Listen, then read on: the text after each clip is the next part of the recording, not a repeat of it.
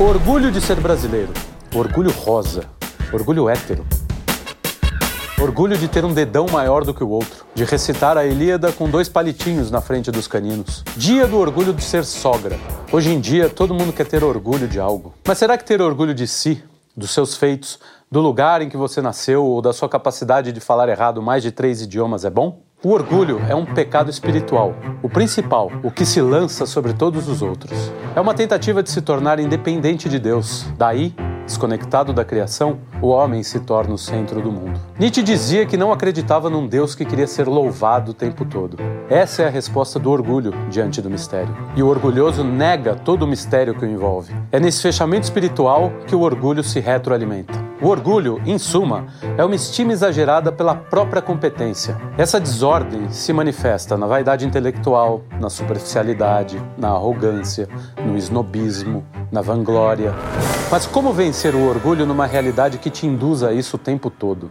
Eu já falei aqui sobre como os intelectuais modernos organizaram o ódio. E desse ódio surge o ressentimento. Alguns ideólogos foram responsáveis por delimitar o terreno de atuação desses intelectuais. A chamada Escola de Frankfurt surgiu com a finalidade de estudar a dinâmica das mudanças sociais. Mas, no fundo, por meio de sua teoria crítica, o que esses ideólogos queriam era contestar todos os valores da cultura ocidental. Com todas as relações mediadas pela ideologia, o amor ao próximo se torna impossível, já que o próximo é sempre o responsável por algum espólio, e a vitimização é uma das características mais marcantes do orgulho. É uma das maiores manifestações desse orgulho moderno. Se a minha vida não dá certo, a culpa é sempre de um partido, de um movimento econômico, do passado, do presente, os suspeitos de sempre.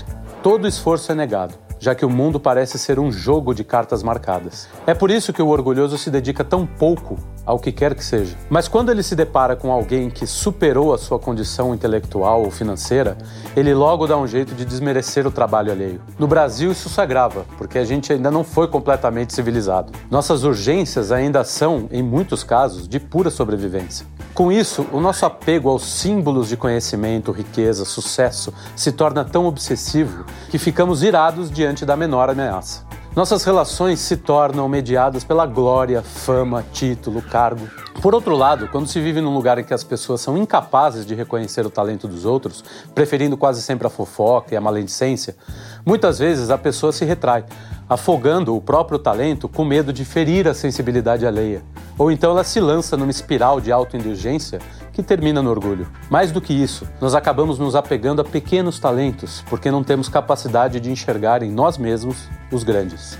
O orgulho muitas vezes esconde uma ingratidão com aquilo que te cerca e aquilo que lhe é dado. E para fugir do orgulho é preciso exercitar a humildade.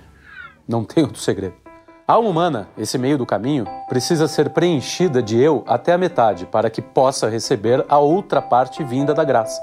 E uma alma cheia de si é sempre uma alma vazia. Certa vez, São Felipe Neri, vendo um criminoso ser levado para a cadeia, disse: Aí vai Felipe Neri, se não fosse pela graça de Deus.